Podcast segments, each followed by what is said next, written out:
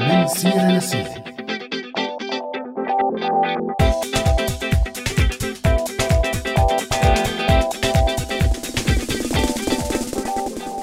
مرحبا بالجميع. معكم عزة من وراء المايك. بتمنى لمستمعي راديو سوريالي أسعد الأوقات سواء عم تسمعونا من على الكمبيوتر أو على التليفون. وعن التليفون رح نحكي اليوم معكم أنا همام. مو بس عن أي تليفون رح نحكي اليوم رح نحكي عن التليفونات الذكية.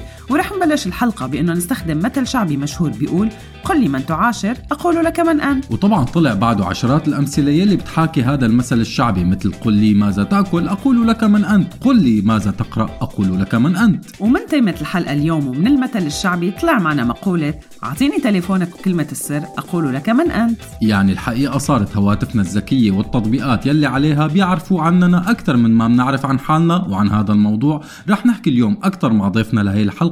وهو من أهل البيت الزميل العزيز طارق بالي. ومعه رح نناقش فكرة بأكثر من جانب فإذا كنتم مهتمين بالهواتف الذكية وأثرها على حياتنا اليوم ومبارح وبجوز أثرها بكرة تعالوا معنا بهاي الرحلة وخليكن معنا على هوانا السوريالي.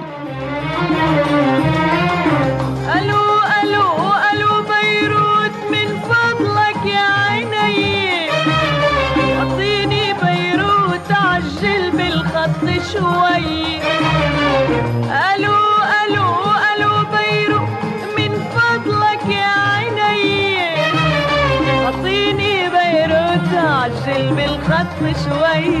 ألو ألو ألو بيروت من فضلك يا عيني. اعطيني بيروت عجل بالخط شوي. اعطيني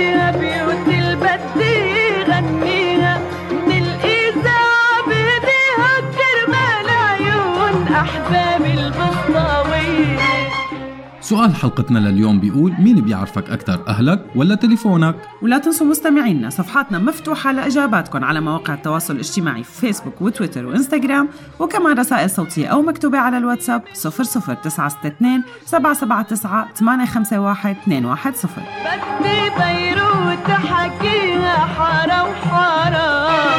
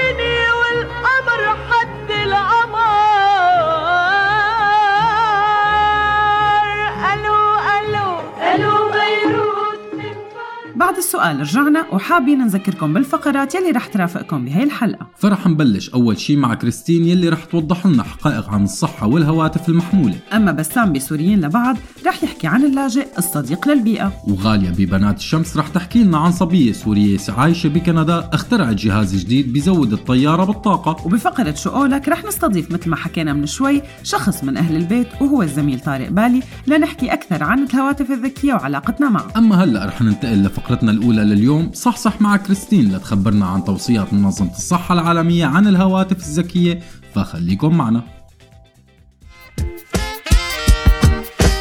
صحصح. معي أنا كريستين.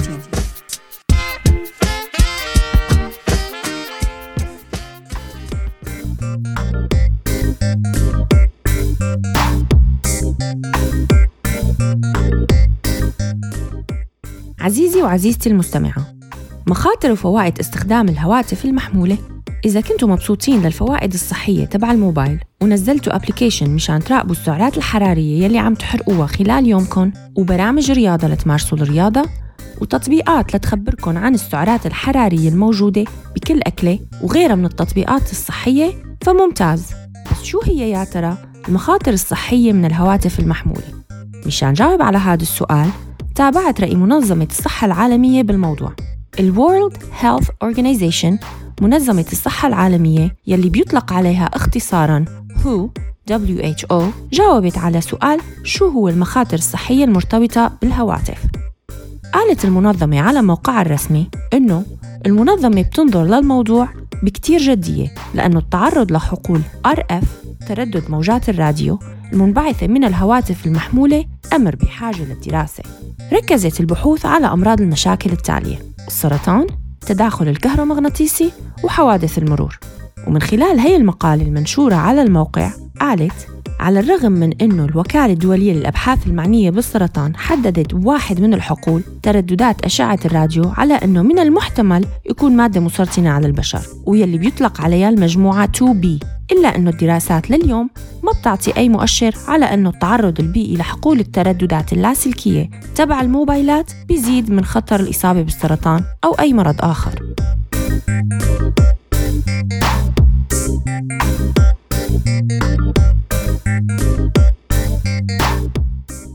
أما عن الآثار بالتغييرات بنشاط الدماغ وأوقات رد الفعل وأنماط النوم فلقت الدراسات إنه الآثار جدا طفيفة وما في إلها أي أهمية بس على الرغم من هيك لسه في دراسات لتأكد هي النتائج.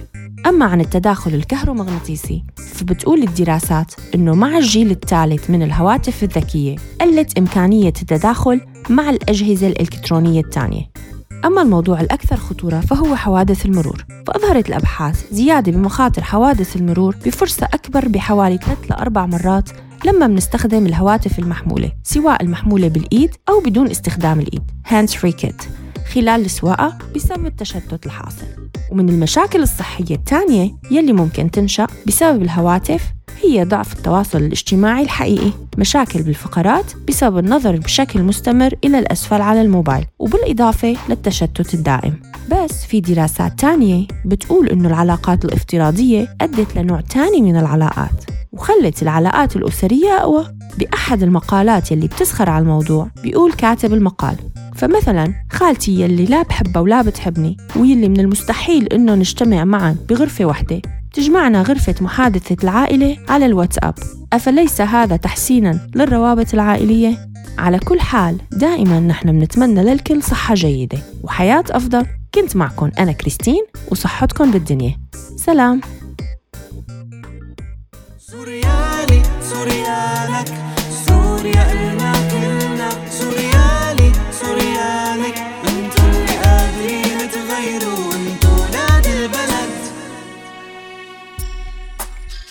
وجوه سورية معي أنا عزة.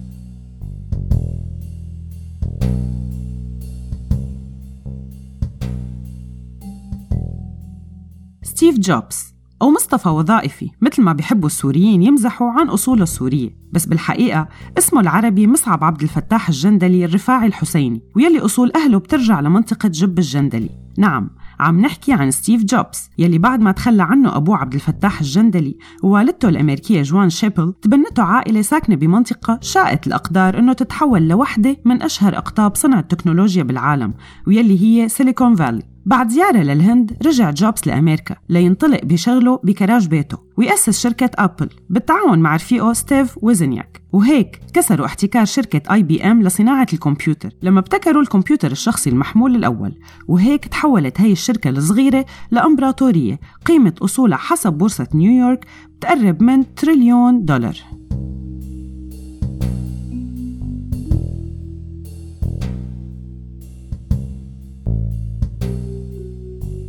بسنة 2011 صارت أبل لفترة صغيرة أكبر شركة بالعالم بقيمة تقدر بحوالي 350 مليار دولار. ابن الجندلي أو جوبز كان مخترع وواحد من أهم أقطاب الأعمال بأمريكا.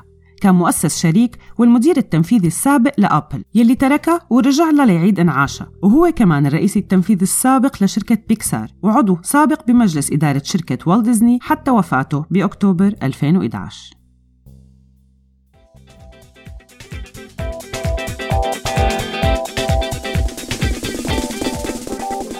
ورجعنا لكم مستمعينا على هوا راديو سوريالي وحلقتنا لليوم عن الهواتف. وتطبيقاتها وعلاقتنا معها. الحقيقة تطور الهواتف الذكية إجا بمرحلة كتير مهمة. فمين بيتخيل هلأ إنه ما نقدر نستخدم الفايبر أو الواتساب أو الفيسبوك لنتواصل مع أهلنا ورفقاتنا حوالين العالم؟ الحقيقة ما بعرف إذا في كتير من مستمعينا اليوم بتذكروا فترة الثمانينات وبداية التسعينات وقت كانت وسائل التواصل صعبة بشكل كتير كبير. فوقتها ما كان حتى التليفون الأرضي منتشر بكل البيوت وكان الاتصال مع شخص عايش بالخارج بحاجة لموعد عند الجيران يلي عندهم تليفون وتروح العيلة تجتمع وتعمل زيارة عند الجيران بانتظار اتصال الأقرباء والمغتربين. لكم ما ننسى التكلفة العالية للمكالمات الدولية وكيف كانوا الأهل يقفلوا الصفر الدولي. متذكر هاي المرحلة همام مرقة عليك؟ هلا أنا متذكرها شوي بس بظن عمر معد الحلقة متذكرها كثير منيح. ورح يقلب هي الحلقة من سيرة لسيرة لحلقة من أيام اللولو كونه هو كان المعد وصاحب البرنامج. لك لا حرام عليك. عم نحاول نتذكر هاي المعلومات مشان نعمل مقارنة مع الوضع الحالي. فمثلا كان من زمان الاتصال الخارجي بحاجة إنه الشخص ينزل على أحد مراكز البريد. ليعمل الاتصال مشان ما ينزل المبلغ كتير كبير على فاتورته باخر الشهر. بعدين انتشرت الكابينات البردقانيه يلي ما طولت بسبب الخصخص وإجا بعدها براق مع الكابينات الزرقاء وشعاره المشهور أنا بتذكره لهلأ حلق مع براق. بالإضافة طبعا للبريد العادي يلي كان مفهوم كتير غريب جدا عند السوريين. بقى تخيل لو كان لجوءنا بهداك الزمن. يعني تخيل لو لجوءنا خلال الحرب اللبنانية أو الحرب بكوسوفو أو راوندا أو من خلال أي الثورات أو الحروب أو الأحداث السياسية اللي صارت بهداك الوقت. شو رأيك؟ شو رأيك أنت؟ نرجع للسفر مثلا. لا لا لا لا هون وبس. على كل حال بهديك الأيام كانوا بعض الأشخاص يسافروا ويختفوا وطريقة التواصل كانت جدا صعبة بس اليوم ب search صغير على الفيسبوك على موبايلك ممكن ترجع تلتقي بزميل الدراسة يلي ما كنت تطيقه بالصف الأول. أو حتى بناء على صداقاتك ورغباتك وموقعك الجغرافي ممكن تكتشف بالصدفة صديق مانك شايفه من عشرات السنين. يطلع لك هيك كمقترح صديق على الفيسبوك. براديو سوريالي عملنا مسلسلة إذاعية بعنوان بتوقيت سوريا. هي المسلسلة كانت من أبرز الدلائل على دور الهواتف الذكية والتطبيقات عليها بعالمنا اليوم. طبعا بندعي كل الأصدقاء المستمعين يلي ما سمعوها يحاولوا يدوروا عليها موجودة هي على أرشيفنا على ال SoundCloud أو على موقعنا. ومو بس لأنه شاركنا فيها كممثلين لا بس لأنه عن جد العمل ممتع. على كل حال بعودة لموضوع الحلقة كانت وما زالت إحدى الانتقادات يلي بتتوجه للاجئين من بعض المتطرفين بدول اللجوء أنه كيف لاجئ وحامل تليفون ذكي وكأنه هي رفاهية لا لزوم لها. وبعيدا عن حق الناس الطبيعي بالتواصل والوصول للإنترنت فما كان ممكن اللاجئ ينجو بنفسه بدون موبايل. فمن ال GPS للتنقل على الأراضي الأوروبية مرورا بنداءات الاستغاثة يلي كانت تنطلق من البحر. وصولا للتواصل مع الأهل والأقارب فصار التليفون جزء لا يتجزأ من حياتنا اليومية سواء كنا سوريين ما زلنا مقيمين بسوريا أو مثلنا نحن لاجئين بالخارج. والتليفون لعب دور كتير كبير من بداية 2010 بتونس مرورا بمصر وسوريا وليبيا واليمن من خلال مهمة نقل الاحتجاجات فبمقارنة بسيطة مع أحداث حما بالثمانينات منلاقي أنه الصور والفيديوهات يلي بتوثق إرهاب النظام بهداك الوقت شبه معدومة. لا تنسى كمان همام بالإضافة لهالشي ساهم الموبايل بخلق نوع صحفي جديد من الإعلام والصحافة. الصحافة. بدءا من المواطن الصحفي مرورا بالصفحات الإخبارية اللي انتقلت من ناقل للخبر لصانع للخبر. وساهم الموبايل كمان بتوسيع دائرة الاحتجاجات وتنظيمها وهذا الشيء اللي دفع الأنظمة بأكثر من مطرح لاتخاذ إجراءات منها حجب كلمات خاصة بالرسائل النصية وصولا لقطع الاتصالات عن مدن أو مناطق بأكملها خوفا من الشيء اللي ممكن يعمله الموبايل. وحتى بالفن لعب الموبايل دور كتير كبير بالفترة الأخيرة. فإذا تركنا المهرجانات اللي صارت مخصصة لأفلام الموبايل منلاقي أثر الهواتف الذكية موجود بالتصميمات الفنية يلي عم تتم مباشرة من على الموبايل. وفي دراسات كتيرة بأهم الجامعات عم تحكي عن الأثر غير المباشر على أنواع الفنون. سواء كانت مدارس الفنية يلي عم تروح أكثر باتجاه الواقعية أو المدارس الفنية يلي عم تروح باتجاه التجريد والشكل العدمي للفن إذا صح القول أما بالأفلام الوثائقية فمنشوف إنه الموبايل لعب دور كبير بأفلام من مختلف دول العالم بس كان الدور كتير واضح بأفلام مثل فيلم الرقيب الخالد لزياد كلثوم أو فيلم أسامة محمد ماء الفضة يلي لعبت فيه صورة الموبايل دور كتير كبير. أما مع مرحلة التشرد واللجوء فالموبايل تحول ليكون صديق اللاجئ الأول يلي عليه الموسيقى يلي بيحبها يلي رافقته برحلة اللجوء. وصولنا للمخيمات. التليفون يلي بيحمل آخر صورة من البلد وصور الأهل والعيلة والأصدقاء. وعلى هذا الجهاز في صوت أمهات وأبهات ضلوا بسوريا أولادهم انتشروا بكل مطرح بالعالم. عليه أدعية الأم على الواتساب. وأخبار الطرق والترحال وجروبات فيسبوك للجاليات السورية المنتشرة بكل مكان. وصولا لكراجات المشنططين. وأخبار عن الحدود وشرطة الحدود وأرقام المهربين بتركيا أو بليبيا. وصور رحلة مع إشارة النصر الشهيرة لكل لاجئين في صور أطفال أخوة انولدوا بالغربة وعيلتهم بدولة تانية ما قدرانين يلتقوا بالإضافة لأنه الفترات الأولى من اللجوء ترافقت مع تزايد كبير بمحتوى الفيديو الرقمي على منصات مختلفة مثل اليوتيوب مع تحسن بسرعة الإنترنت. ومثل ما بنعرف الفترات الأولى من اللجوء بكل المخيمات دايما بتكون كتير صعبة وفيها وقت كتير ضايع. فمنلاقي شيء مشترك بتقاليد اللاجئين ويلي هي مشاهدة مسلسلات وخاصة بغياب الشاشات فبتتحول شاشة الموبايل لسينما أو تلفزيون. وكمان ما بنقدر ننسى إنه الموبايل الصديق الدائم كان هو أول معلم للغات للاجئين وهالشي من خلال بعض التطبيقات يلي في منها تصمم خصيصا للاجئين. بالإضافة لعشرات الألعاب يلي بتخلي كتير مننا دائما عم يدور على فيش وشاحن وصولا لتطبيقات التطبيق أو التعارف أونلاين. حلوة هي تطبيقات التطبيق مثل التندر وغيره يعني. ومشان نلخص ونختم هاي الفقرة فجأة بيتحول التليفون لوطن أو شباك على أوطان وبلدان وأهل وبتصير الحياة متمحورة حول هالهاتف. بس هلأ صار الوقت لنروح لعند زميلتنا غالية لنسمع شو رح تخبرنا بفقرتنا الجاية بنات الشمس. بنات الشمس معي أنا غالية.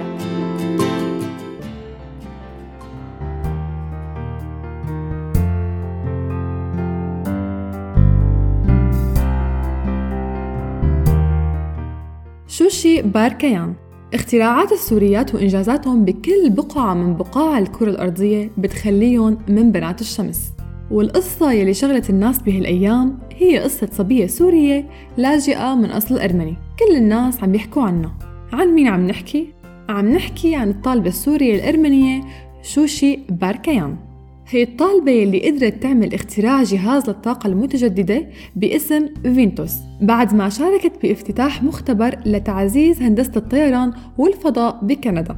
موقع كنديان أرابيس كان من المواقع السباقة بنشر هي القصة ويلي من بعدها تبادلتها عشرات المواقع العربية والأجنبية.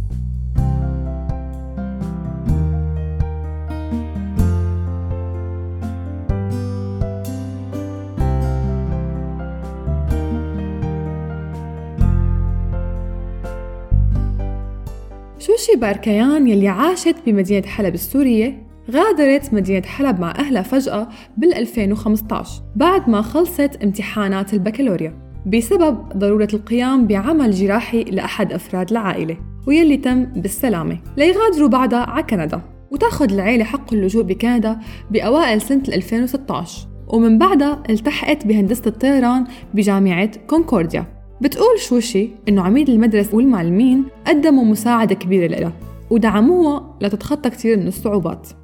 جمعية ستراتوس أفييشن واللي هي جمعية غير ربحية بتدعم الشباب بمجال الطيران من خلال تعليم العلوم والهندسة والتكنولوجيا والطيران. شاءت الصدفة أو القدر إنه تتعرف عليها شوشي وكانت رحلتها الأولى بعالم الطيران مع هي الجمعية. الجهاز اللي اخترعته شوشي للطاقة المتجددة أطلق عليه اسم فينتوس تصمم هذا الجهاز حاليا للطيارات الصغيرة من نوع سيسنا. بيوفر هذا الجهاز تيار كهربائي داخلي بقوة 5 فولت من خلاله بيمكن لشحن الهواتف الخلوية والأجهزة اللوحية ووحدات النظام العالمي لتحديد المواقع المعروفة بال GPS. بالإضافة لغيرها من أدوات الملاحة والطيران.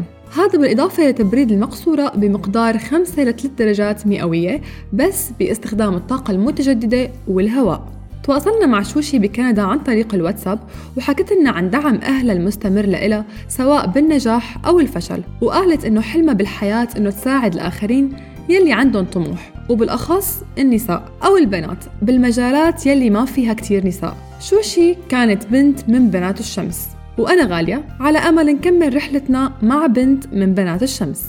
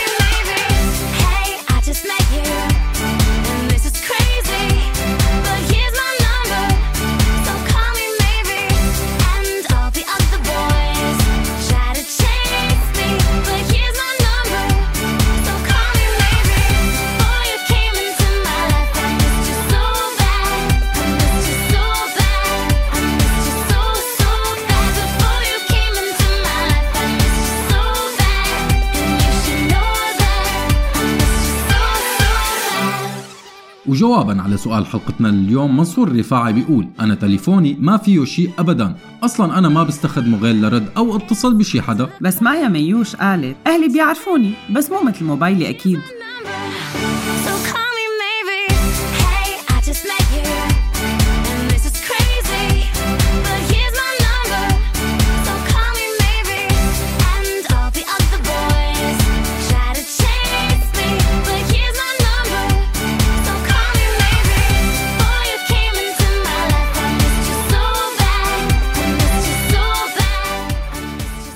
عم تسمعوا راديو سوريالي ببرنامج من سيرة لسيرة وحلقة اليوم عن الهواتف الذكية وعلاقتنا معها وكيف صارت أجهزة التليفون جزء هام مو بس من حياتنا وبشخصيتنا كمان. في كتير من المشاكل يلي بتواجهنا خلال تعاطينا مع كل الأجهزة الذكية وعلى رأس الموبايل حسب عدد من الدراسات بيجي على رأس هاي المشاكل. الإدمان فبالتأكيد إدمان الهواتف المحمول شيء صار حوالينا بشكل مخيف. بكفي بس ترجعوا بالذاكرة لورا وتتخيلوا حالكم أو أي صديق لحظة يضيع موبايله. الخوف يلي بينتابه حالة الهلع وتجنيد أكبر عدد من الأصدقاء والمعارف لإيقاف الحسابات وتبليغ الشرطة. أكيد لأنه الموبايل بكتير من الأحيان ما بس عليه حسابات الجيميل والهوت ميل وحسابات الفيسبوك والإنستغرام بل عليه كمان حسابات بنكية وكلمات سر فأكيد يلي سرق الموبايل ما رح يحركش بآخر صورة. إلك عزيزتي المستمع على إنستغرام بل رح يسرق أكتر من هيك بكتير. هذا الشيء تحول لمرض مشهور وصار له اسم نوموفوبيا ويلي بيتلخص بعدم الاتصال بالهاتف الخليوي. فحيث اعترف 50% من المراهقين بأنهم مدمنين على هواتفهم. وفي بعض الدراسات بتقول أنه بعض الأشخاص بيرتبط عندهم هذا الإدمان غالبا بالاكتئاب والقلق واضطرابات عقلية تانية. ومن المشاكل الثانية للموبايل الموبايلات مضيعة الوقت. فعلى الرغم من الجوانب الإيجابية الكبيرة يلي بيوفرها الموبايل بس الدراسات بتقول إنه الأشخاص إنه الشخص العادي عفوا بيفحص موبايله مرة كل 12 دقيقة. يعني هذا الرقم يقارب 80 مرة باليوم. والجزء الأكبر من هدول الناس هو بس للتحقق من هواتفهم بدون سبب وجيه. وفينا نشوف ناس بيمسكوا موبايلاتهم بدون سبب مقنع. بعدين بيسألوا حالهم ليش مسكت الموبايل أنا؟ وكتير من الأحيان ما بيكون في سبب بس الشخص دغري بيلاقي سبب فبيبعت رسالة أو بيفتح إيميله أو مجرد هيك بيضوي الشاشة وبيرجع بيسكرها مثلي أنا. بتقول دراسة تانية بأمريكا أنه الشخص الأمريكي البالغ بيروح أكثر من خمس ساعات باليوم على الهواتف المحمولة يعني حوالي 150 ساعة بالشهر. وبنرجع للاكتئاب. فالهواتف المحمولة ممكن تؤدي للاكتئاب وخاصة عند المراهقين. وهالشي بيتم من خلال الهوس بال likes والإعجابات على كل شي بيشاركوه بال social media وعدد الأصدقاء على حساباتهم الشخصية وصفحاتهم. بالإضافة لهذا الشيء أثبتت الدراسات إنه كمان الموبايل بيؤدي بشكل متزايد للشعور بالوحدة والقلق. وبالإضافة للتلهاية فمستحيل ننكر أنه الموبايلات سبب كتير كبير لإلهاء الأشخاص. ولهالشي بينصح الخبراء أنه التلاميذ والأطفال لازم يسلموا تليفوناتهم لأهلهم وقت الدراسة. ومثل ما بنعرف أنه هذا الشيء مستحيل. وصحيح الموبايلات قربت المسافات البعيدة بين الأشخاص بس للأسف زادت البعد داخل البيوت. فممكن تلاقي صبية عم تحكي لساعات مع صديقتها ببلد تاني بينما تهمل أهلها يلي هن قاعدين جنبها. ومع الأجيال الجديدة التغى حتى مبدأ أنه الناس تحكي تليفون بل استعاض عن هذا الشيء بإرسال الرسائل النصية أو حتى الصوتية كمان. وفي فئات حتى من المراهقين همان بيعتبروا أنه الحكي على التليفون دقة قديمة. ومن أبرز المشاكل تبع الهواتف المحمولة مشكلة الخصوصية واللي تفجرت مع فيسبوك والانتخابات الرئاسية الأمريكية. وحماية بيانات المشتركين بس هذا الموضوع رح نحكي فيه أكثر بلقائنا اليوم مع زميلنا طارق بالي. بس هما بدي أقول تعقيب صغير على الموضوع إنه السوري قاهر لوغاريتمات الفيسبوك وجوجل فعلى الرغم من كل الجهود يلي عم تبذلها الشركات لتقديم خدمات وإعلانات تخدم رغباتنا فنحن لم ولن ننصاع لها صحيح إنه يلي منفكر فيه أو عم نحكي فيه على التليفونات عم يطلع قدامنا سواء كنا عم نفكر بتخفيف الوزن أو الصلع أو الشيب أو بزراعة الشعر بس نحن لا لا وألف لا مو لاعبين ابدا منشوف الإعلان وبنكتب status دغري عن استغلال معلوماتنا الشخصية. بس السؤال الأهم هو هل يا ترى استفادت الشركات المعلنة من المليارات يلي عم تدفعها ولا لا؟ لا وألف لا. فنحن يلي اخترعنا التسويق أستاذ همام. ونحن يلي اخترعنا المفاصلة. نحن ما لنا بحاجة لإعلانات.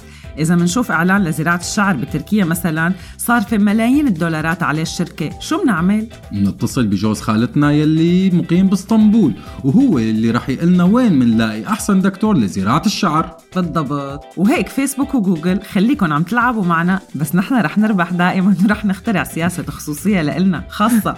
على كل حال ذكرناكم مستمعينا بالقسم الأول من الحلقة بوحدة من إنتاجات راديو سوريالي واللي هو برنامج بتوقيت سوريا. وهلأ بدنا نذكركم كمان ببرنامج تاني من إنتاج راديو سوريالي وبننصحكم بالاستماع له لأنه له علاقة بموضوع اليوم وهو برنامج سايكونت للصديق نورس ياغان وبالرجعة للسوري والموبايل في دراسة شاركها معنا صديق مشكور ما عنده رغبة نستخدمها هلأ لأنه فيها كتير معلومات رح يقوم بنشرها بالمستقبل بس عطانا بعض الأرقام رح نخبركم عنها فاللاجئ بيطلع على تليفونه باليوم بمعدل خمس مرات أكثر من الشخص الغير لاجئ و45% من اللاجئين يلي دخلوا بالإستطلاع عندهم أكثر من جهاز موبايل. و80% من يلي تم استبيانهم ما زالوا محتفظين بأرقام أصدقاء كانوا عايشين بسوريا. 30% من اللي جرت عليهم دراسة عندهم طموح دائم بشراء جهاز أفضل على الرغم من وضعه المعيشي المتدني. وكل يلي جرت عليهم الدراسة عندهم على الأقل واحد من هي البرامج على هواتفهم الذكية فيسبوك، فايبر، واتساب، انستغرام وكان استخدام برنامج مثل تليجرام سناب شات أقل بكتير. 90% من يلي جرت عليهم دراسة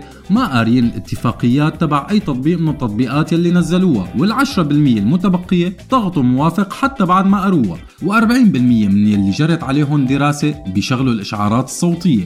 وبيطلعوا على هواتفهم مباشرة لما بيرن. الحقيقة هاي الأرقام بتورجي قديش السوري صارت علاقته مع الموبايل قضية كتير مهمة. وكمان برزت بالعالم عموما وعند السوريين خصوصا رغبة دائما بالتعبير عن الأحداث الجارية سواء كانت قضايا سياسية أو رياضية أو لمجرد التنمر على أشخاص أو مجموعات تانية. وبالطرف الثاني مدافعين بس شو السبب والرغبة بأنه يكون في رأي صلب؟ ومنتهي من كل القضايا هاد بيطرح تساؤل غريب. ففجأة من غايب علمه بيتم استلام قضية بعينها أو شخص شخص مثلا بعينه وبيتعبى الهوم بيج بآراء متضاربة ومتناحرة وما بنعرف نحن السبب الحقيقي لهذا الشيء. على كل حال نحن منرجع الموضوع للبعد الجغرافي للسوريين وعدم القدرة على التعاطي بشكل حقيقي مع الأشخاص بين بعضهم. هذا الشيء اللي بيخلي كل حدا مننا عنده رغبة قوية يقول يلي عنده. أو إنه الحاجز ورا الشاشة مثلا هو يلي بيخلي أي شخص يكون عنده حماية من نوع ما. وبالرجعة للموبايلات والسوريين فما ممكن نتخيل حياتنا اليوم بدون ترجمة جوجل translate أو بدون كاميرا لتصوير المستندات. مثلا كل ما للعلاقة عم تقوى وتزيد مع الموبايلات والأجهزة الذكية. فهل صارت أجهزتنا هي نحن عن جد؟ هذا الشيء اللي رح نحكي فيه أكثر بعد شوي بلقائنا مع زميلنا طارق بالي بس قبل بدنا نروح لعند الزميل العزيز بسام داوود لنسمع شو رح يخبرنا اليوم بفقرتنا الجاية سوريين لبعض.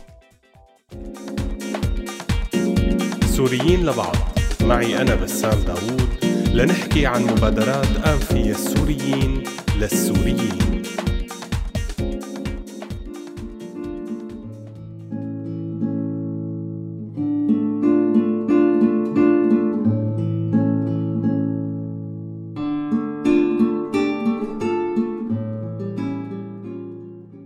مرحبا. بفقرة سوريين لبعض اليوم رح نحكي عن تجربة رائدة بلشت فيها سيدة سورية بعنوان أوتوبيا أو اللاجئون الخضر. شادن دياب خبيرة ومستشارة دولية بالاتحاد الأوروبي لنقل التكنولوجيا وتحسين الابتكار والتنافسية لدى الشركات. تركز شغلها لسنوات بمجال نقل المعرفة والخبرات بالإضافة لشؤون البيئة. ومع موجات اللجوء على أوروبا تحول موضوع اللجوء لهاجس عند السيدة شادن يلي قررت تروح وتشوف الوضع بعينها. وهيك كانت أول زيارة لشادن لأثينا لتعيش عن قرب الواقع الحقيقي لهي المخيمات. وكيف بيعيشوا اللاجئين فيها؟ وشو عم يترتب على دولة مثل اليونان من أعباء باستضافة اللاجئين؟ هي الدولة يلي كانت وما زالت عم تعيش تحت أعباء أزمات اقتصادية كبيرة. تعددت زيارات السيدة دياب وكان من هي الزيارات زيارة لأحد المخيمات يلي كان في رغبة عند السلطات اليونانية والأوروبية أن تحوله لمخيم مثالي هون كانت فكرة شادن بالمخيمات الصديقة للبيئة يلي تحول بعدين لعنوان أو اسم أوتوبيا أو اللاجئون الخضر بس كيف ممكن يصير هذا التحول؟ بلش شغل شادن بالمرحلة الأولى من خلال العمل على مجتمعات اللاجئين وتوعيتهم وبالأخص الأطفال لأنه توعيتهم بتعني توعية المستقبل حسب تعبير شادن المرحلة الثانية رح تكون وضع آلات مشان معالجة الفضلات البلاستيكية لإعادة تدويرها وتحويلها لطاقة ومنتجات. ممكن تنباع لمعمل مجاور للمخيم وهذا الشيء رح يساعد اللاجئين ماديا ومعنويا. تعتبر شادن بلقاء لها على فرنسا 24 إنه الاهتمام البيئي باللاجئين أولوية وبتشوف إنه شيء أساسي لأنه لما بلش اللاجئين بالوصول ما كان كتير من البلدان حاضر لعملية استقبالهم بسبب الأوضاع السياسية والاقتصادية يلي عم تمر فيها معظم هي الدول. المشروع بيحمل آفاق وآمال مو بس للاجئين، لا كمان للدول يلي استقبلت هدول اللاجئين. وهيك بخلق لاجئ أخضر على حد تعبيرها ممكن نخلق بيئة مساعدة لتقليل التكاليف وتوفير المي. والأهم هو تحسين صورة اللاجئين يلي دائما في مين بيحاول يسيء لها أو يستغلها سياسياً.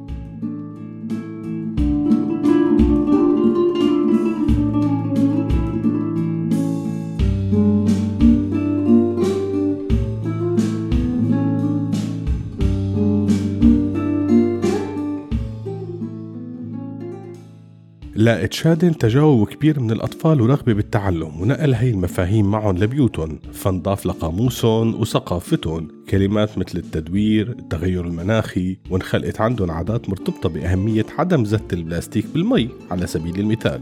وبتقول شادن بنفس اللقاء كل لاجئ يحصل على حصة من المياه للشرب وهذا بيخلق كمية كبيرة من الفضلات. بمجرد الانتباه لهذا الشيء فهذا بيخلق ثقافة جديدة.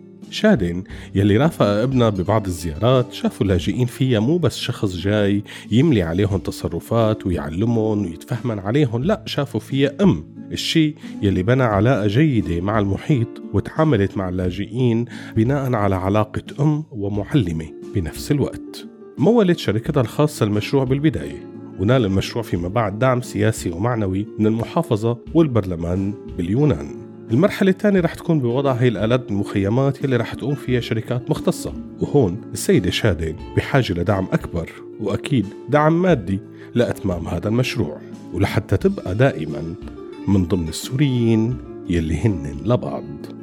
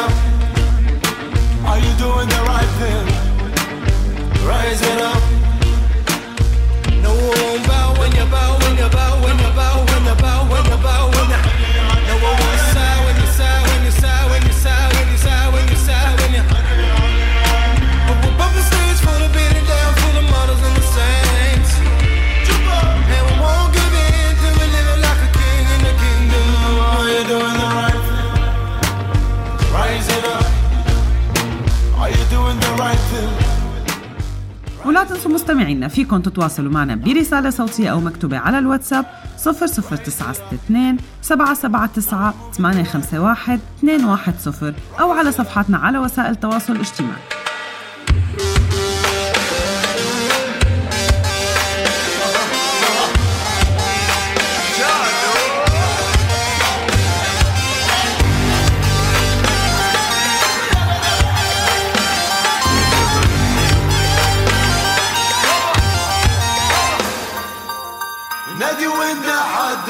حدا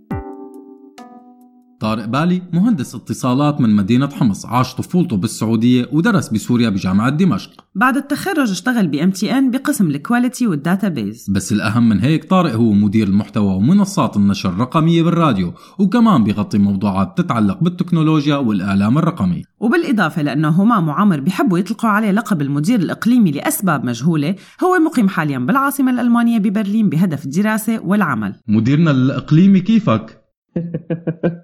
يا أخي هي نكتة داخلية يا حبيبي.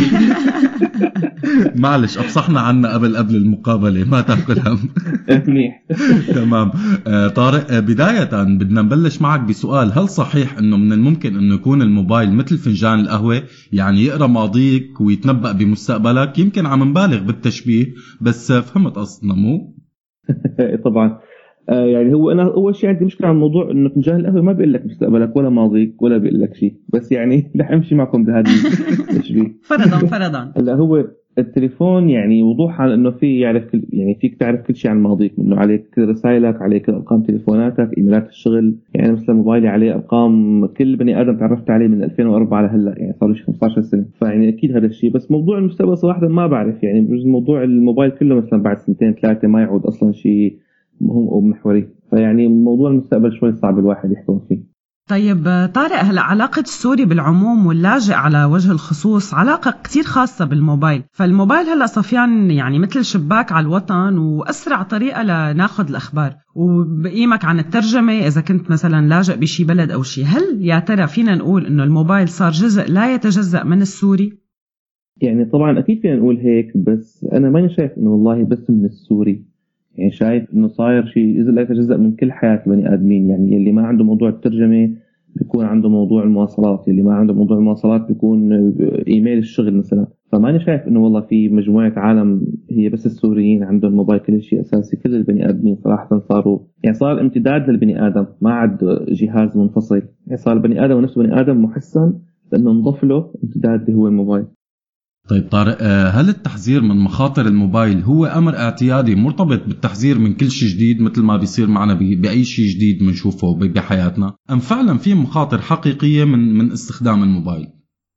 هلأ أكيد في شغلات فيها مبالغة أو حتى أحيانا هي مجرد تخاريف يعني بس آه، كمان أكيد في شغلات آه، أكيد خطيرة ومهمة. يعني مثلا التحذيرات في تحت تصنيف إنه والله السرطان بي... الموبايل بيعمل سرطان دماغ والموبايل بيعمل مدري شو. هدول الشغلات يعني إلى حد ما ما مثبتين علميا ابدا وما في ومع إنه الموبايل صار له شيء 40 سنة بالحياة أو تقريبا 30 سنة فما في دليل على أي هيك شيء. لكن الشغلات الخطيرة أنا برأيي بتجي ما من الموبايل بحد ذاته كجهاز بتجي من التكنولوجيا اللي هو عم يفتح باب عليها. يعني مثلا موضوع ال social media. يعني في صار نوعا ما تحقيقات أو حتى دراسات علمية إلى حد ما موثوقة بتقول إنه في رابط بين استخدام ال social media بشكل كبير وبين الاكتئاب. ومو الاكتئاب طبعا يعني باستعماله الدارج إنه والله أنا زعلان يعني أنا مكتئب أنا كذا. لا الاكتئاب يعني كمرض نفسي آه، طويل الامد وخطير. فهي شغله فعلا الواحد لازم ينتبه لها يعني خاصة مثلا عند الأولاد الصغار عند المراهقين عند عالم باعمار لسه شوي صغيرة. آه، شيء ثاني مثلا ممكن يكون كثير مهم برأيي هو كيف ال social media عم تساعد على انتشار فظيع مثلا للأخبار الغلط أو المعلومات الغلط. يعني هيك شيء واحد ضل بيسمع عنه بدراسات وبحكي عام وكذا وبحسه شغلة كثير بعيدة عنه ابدا ما بتأثر. بس هي شيء كثير مؤثر بالحياة اليوميه ودائما ال- ال- الحكومات أو اجهزه المخابرات أو خاصة الحكومات اللي عندها حالة البروباغندا مثل مثل روسيا والصين ودول العالم هن دائما سابقيننا نحن كمستخدمين وسابقين ال- ال- الشركات نفسها بيخطوا لقدام. بحيث إنه يستغلوا هن هي ال- الأنظمة نوعا ما لصالحهم. يعني مثلا صار في كذا تحقيق صحفي عمل السنتين الماضيين أثبت بشكل قاطع إنه روسيا كان عندها جهود كثير كثير كثيفة تتدخل بانتخابات أمريكا ب 2016 و- وكل انتخابات كبيرة بعد صارت بأوروبا بالبرازيل بالهند. دائما كان في جهود كثير كثيفة لحتى روسيا تقدر تلاحق مصالح يعني روسيا هي أكثر حدا عنده جهود متقدمة بهذا الموضوع. بس الموضوع طبعا يعني مما كان في في يتدخل فيه. فهذا الشيء ما والله هيك حكي عام يعني أو حكي عالم معهم آه، معهم يعني حتى مثلا فيسبوك نفسها التحقيقات اللي هي بتعملها بشكل داخلي كل فترة فترة بيقول لك نحن والله محينا مثلا 100000 بروفايل طلع إنه هن مرتبطين مثلا بجهات استخباراتية أو مرتبطين بجهات حكومية ببلد معين. وإذا بتراقب هي الأرقام مع الوقت وبتلاحظها بتلاقي إنه دائما وقت تكون في انتخابات في بلد كبير أمريكا الهند ألمانيا كذا بكون عدد هي البروفايلات أكبر بكثير من من الشيء المعتاد. فيك نوعا ما تربط الموضوع مع مع جهودهم بهذا المجال. هلأ آه، في بشكل يومي أكثر ملموس شوف هذا الموضوع ونحن ما كثير دخلنا بالانتخابات وكذا بس أنا مثلا صار لي سنتين ثلاثة تقريبا لما عم شوف آه، خبر على ال social media هون بألمانيا آه، بحاول فوت على التعليقات وشوف شو شو نوع التعليقات الموجودة شو نوع الأشخاص اللي عم يعلقوا فبتصير تلاقي ظاهرة طبعا مو كلهم بس موجودة دائما هي حالة ال- ال comment المعلب كثير والمبين يعني مبين كليشة جاهزة ما بيكون مدخل 100% ب- بطبيعة الخبر. بس بيكون مثلا خبر عن اللاجئين فبيكون ال comment مثلا بشكل عام ضد اللاجئين أو مثلا ضد ميركل أو ضد ايا كان يكون. وبتحسه إنه كثير كليشة كبيرة. كنت مثلا على ال profile بت- بتدقق جواته بتلاقي إنه هذا ال profile كثير ما منطقي. يعني الزلمة حاطط صورة نسر العلم الامريكي نسر عليه علم أمريكا مثلا وساكن في ضيعة صغيرة مثلا بتكساس وعم يعلق على أخبار ضيعة صغيرة مثلا بألمانيا. والتعليق تبعه هيك معصب وكذا ويعني وكثير كثير متهور إنه شو مشان ميركل لازم تروح لازم تروح تعمل كذا لازم تعمل كذا. فحتى بعدين مع الوقت صرت آه، دور على هي التعليقات على جوجل. فبيطلع معك إنه هي تعليقات مثل ما هو بالحرف التعليق هذا موجود مثلا على كذا post بكذا محل. أو بتلاقي مثلا نفسه موجود على تويتر أو موجود بشي blog موجود زي مدري وين. فدائما بتلاقي إنه في كليشيهات كثير منسوخة وملزوقة ومتوزعة. فيعني بتصير بتحس بشكل ملموس بقديش هي الشبكه كبيرة، شبكة الأشخاص اللي عم بيحاولوا يأثروا على الرأي العام بشكل عام، يعني مو كل شيء أنت بتقراه تعليقات غامضه على الفيسبوك تحت فيديو معين هن هدول العالم فعلا مهتمين بهذا الموضوع، فهذا برايي موضوع كثير مهم. هلأ آه، شغلة ثالثه أنا كثير بتخوفني خلينا نسميها المسؤولية الفردية أو بالأحرى يعني غياب المسؤولية الفردية. كيف يعني؟ يعني إنه العالم على الفيسبوك مو كل العالم طبعا بس يعني شائع جدا إنه العالم فيه بتستسهل ال share بتلاقي شغلة تعمل لها share بدون ما تتأكد ابدا من مصداقيتها من صحتها قديش منطقية. يعني مثلا هلأ من فترة وقت من كم يوم وقت صار ال- العمل الإرهابي بنيوزيلندا هذا اللي فات على جامع وغوص 51 شخص. يعني مثلا أنا وصلني هذا الفيديو الفيديو حرام يعني فيديو مأساوي محزن يعني يعني صادم صراحة. وصلني على واتساب من حوالي 10 أشخاص. يعني ما في حدا عم يخطر له إنه أنا ما رح شير هذا الفيديو هذا الفيديو كثير بشع. في عالم عم تموت وفي عالم عم تنأذى. يعني كثير كثير موقف الفيديو كان مؤذي. وبنفس الوقت كمان بيوصلني معه مثلا إنه يعني استنتاجات وسير قصص عن عن القاتل وكيف هو له علاقة بالموساد وكيف بعته مدري مين وكيف يعني مجموعة من المعلومات لسه كان لسه مبين شو اسمه الزلمه بالأصل التحقيقات لسه ما معروف ابدا نهائيا شو شو وضعه. فبيوصل مع كم هائل من التأليف والتخريف وكذا. فالعالم عم يساعدوا هذا الشخص بشكل كثير فعال إنه ينشر رسالته زلمة بده ينعرف بده ينقال شوفوا فلان عمل هيك وهيك وهيك وهيك وهيك. يعني والدليل إنه هو مثلا شو عامل؟ رايح بالفيديو قايل إنه يا جماعة لا تنسوا تشتركوا بقناة فلان الفلاني على اليوتيوب. هي القناة عليها 90 مليون بني آدم. فاضطر هذا صاحب القناة إنه يطلع يقول لا يا أخي أنا ما دخلني بهذا الموضوع هذا الزلمة عم تبلاني فالنتيجة إنه في 90 مليون بني آدم زيادة دروا بهي القصة. يعني هذا الزلمة ال- الإرهابي وضوحا 100% إنه حابب ينتشر. بنفس الوقت مثلا فيسبوك طلعت قالت إنه هي يوم الحادثة آه، حذف. حذف حذفوا الفيديو تبع الشخص مليون ونص مرة ويوتيوب قال إنه كان الفيديو عم يرفع مرة كل ثانية يعني يعني جهود جبارة من العالم بشكل شوي نوعا ما خلينا نقول ساذج أو بدون ما كثير يفكروا عم يساعدوا إرهابي يوصل اللي بده إياه صح ولا مو صح؟ بس طارق هون في سؤال بينطرح. طيب هون شو الحل؟ إنه يصير في تعتيم على الموضوع مثلا؟ إنه العالم ما تشيره وما تبعت ما ما ما تنشر القصة؟ لا لا طبعا أنا ضد التعتيم 100% بس أنا مع التروي يعني يعني فرق بين ما الواحد ينشر خبر عن الموضوع من من شي مصدر معقول ومحترم آخذ وقته شوي صغير لحتى يفلتر معلومات الصح ومعلومات الغلط آخذ وقته لحتى شوي. بيقول لك ما تشوف الفيديو.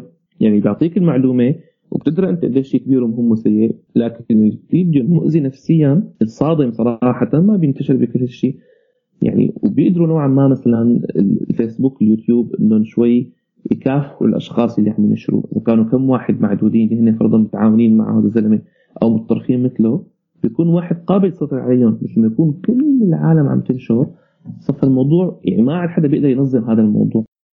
طيب طارق قديش كان للموبايل والتكنولوجيا المرتبطة فيه دور بالحراك الشعبي بالمنطقة العربية والعالم؟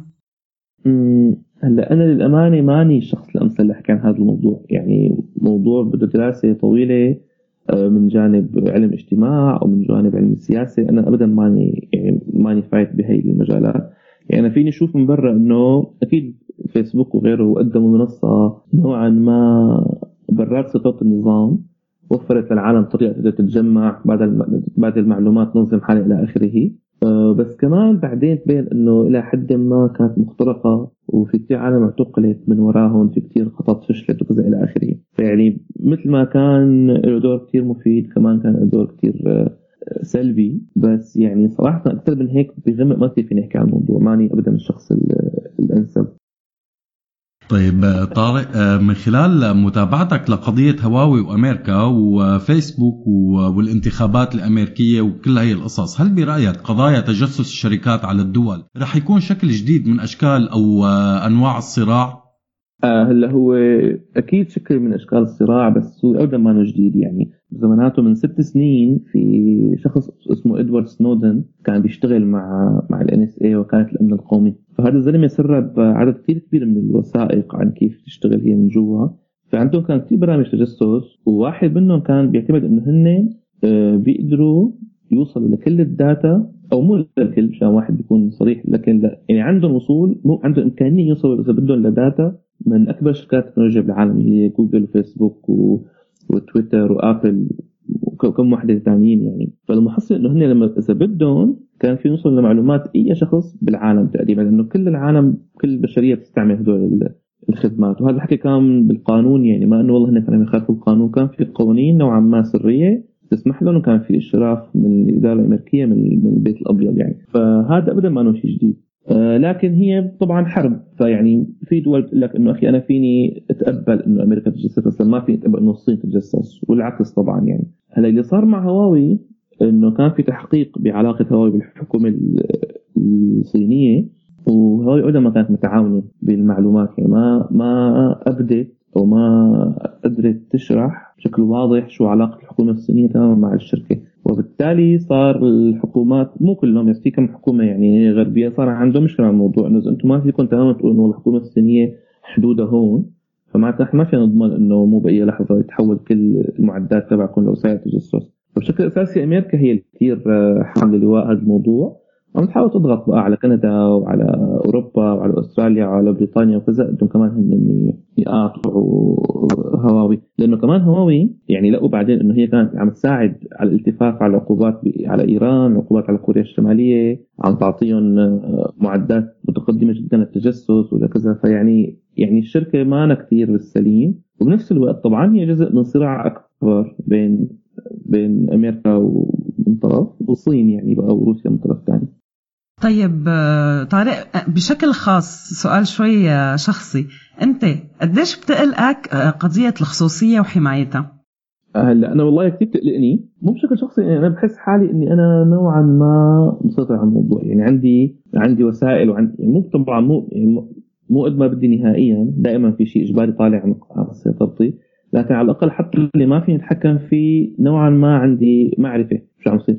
لكن مشكلتي هي بالاعم إنه إنه معظم العالم ما عندهم يعني العالم ما بتعرف نهائيا فيسبوك شو بيعرف عنها بتضل تتفاجئ بنوع الدعايات اللي بيطلعوا لها ضلوا بيتفاجئوا كيف فلان دري بمدري شو. آه، واللي بيزعجني أكثر إنه في هي المحادثه نوعا ما بأوروبا بأمريكا عم يصير في قوانين عم يصير في اهتمام من العالم ومن السياسيين بموضوع الخصوصية. مثلا بأوروبا السنة الماضيه الاتحاد الأوروبي طلع قوانين كثير كثير مهمة يعني. تجبر الشركات أي شركة بتلم معلومات عن زباينها تجبرهم على طريقة معينة حتى يحافظوا على المعلومات من التسرب لازم تكون مشفرة لازم يكون الشخص يعني الشخص اللي عم تنجمع عنده المعلومات على اطلاع تام على شو هي المعلومات شو تفاصيلها وشو هي. لازم عند يكون عنده وصول عليها يعني فيني أنا أشوف فيسبوك شو بيعرف عني كل شيء وفيني أطلب مثلا من فيسبوك إنه أخي محيهم شو شو بتعرف عني؟ انت أنا كلهم بدي اكتب فيهم فباوروبا صار عندي هذا الحق أنا. لكن المشكلة بقى إنه بالسياق السوري نهائيا ما في يعني لا في لا في لا في جهة توعي العالم عن هذا الموضوع من أساسه لأنه السوريين بعزقين بكل العالم ولأنه حكومتهم ما عندها أي آه، اهتمام من هالنوع ولا عندها طبعا أي قدرة أصلا تعمل أي شيء مفيد. آه، عمليا ما عندهم حكومة يعني. تماما. إيه فأنا هي يعني هي هي مشكلتي بنفس الوقت هذا شيء كثير مهم لأنه كمان عم يصير جزء من البروباغندا تبع الدول اللي الدول اللي بتستعمل البروباغندا إنه فيهم يستهدفوا الشخص تماما بنقط ضعفه بيستهدفوا الشخص تماما بالشغلات اللي هو آه، يعني كيف أنت ممكن تنحاز لشيء سلف ممكن حدا يستهدفه. يعني مو دائما أنت تمام عندك عندك معرفة بناء على شو عم يطلع لك هي المعلومات معينة على الفيسبوك فأنت تتخيل هيك إنه أنت مثلا شركة آه، كتاكيت تبع البسكوت بسوريا كان عندها قدرة إنه هي تخلي العالم ياكلوا بسكوت طول الوقت 24 ساعة 24 ساعة. وما في حدا إلا ما تعمل هيك. فالمحصله إنه العالم حتاكل هذا البسكوت وحيصير معها سكري والشركة ما حتفرق معها لأنه عم تعمل أرباحها. فيسبوك تماما هيك فيسبوك عندها كم هائل من المعلومات يخلي العالم تستعمل فيسبوك وإنستغرام واتساب أكثر وأكثر وأكثر وأكثر وما حدا يعني ما حدا عم يقول لها اعملي وما تعملي ومصلحة الشركة البصريه هي إنه العالم يستعملوه أكثر حتى لو العالم يصير معهم اكتئاب حتى لو العالم عم يتم التلاعب فيهم حتى لو عم يصير عندهم أخبار الكذابيه مثلا بميانمار كان في انتشار فظيع على الواتساب ل لنوعا ما إشاعات عن عن عن الروهينجا يعني عن المسلمين الروهينجا فهي الإشاعات يعني بس انتشرت بشكل فظيع بين العالم والنتيجة إنه في شيء عشرة ماتوا. يعني صار في مجزرة بحق عالم لأنه والله في حدا كان عم يحاول يعمل هي الشغلة.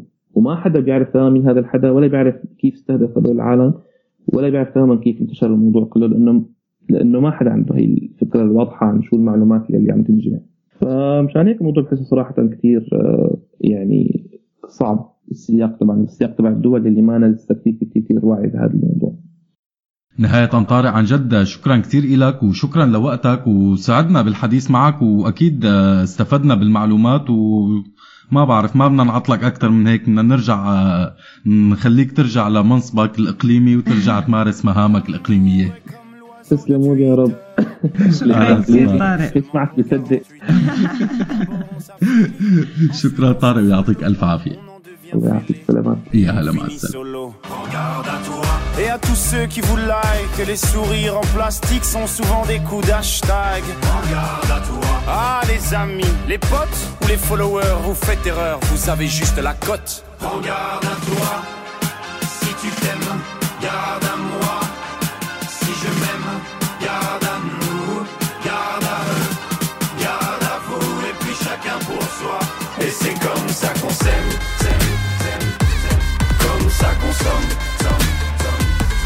comme ça qu'on s'aime,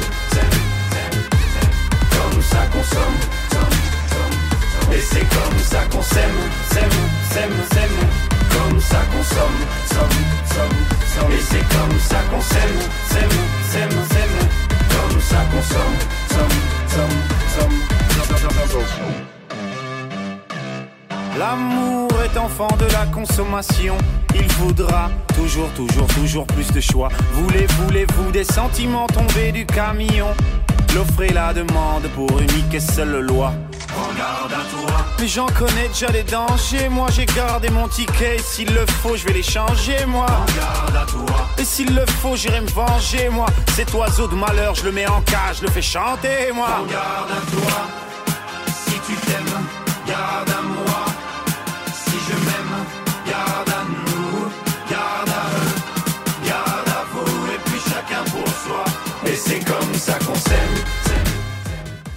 منير جاوب على سؤالنا لليوم وقال أنا مو موبايلي اللي بيعرفني. عمو جوجل من كتر ما بسأله على كل شي صار بيعرف شو بدي قبل ما أفكر فيه. أما روبا فقالت أنا ماني ضد التكنولوجيا والموبايلات الذكية بس الحقيقة صار في ناس عن جد عم يزيدوا وقتي.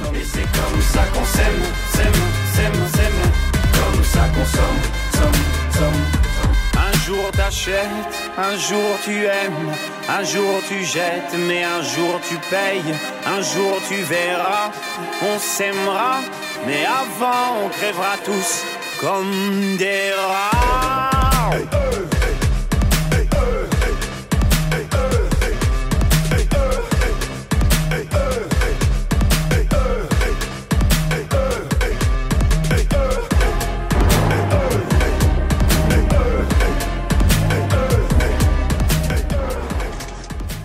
لهم مستمعينا بنكون وصلنا لآخر حلقتنا لليوم. بس قبل ما نودعكم حابب خبركم على شغلة أخيرة بتتعلق بموضوع الحلقة والشغل بنفس الوقت وهو إنه الشيء اللي بحبه خلال الحلقة إنه عزة ما بتقدر تـ check على موبايلها كتير. لا إذا هيك أنا كمان في شي بدي أقوله.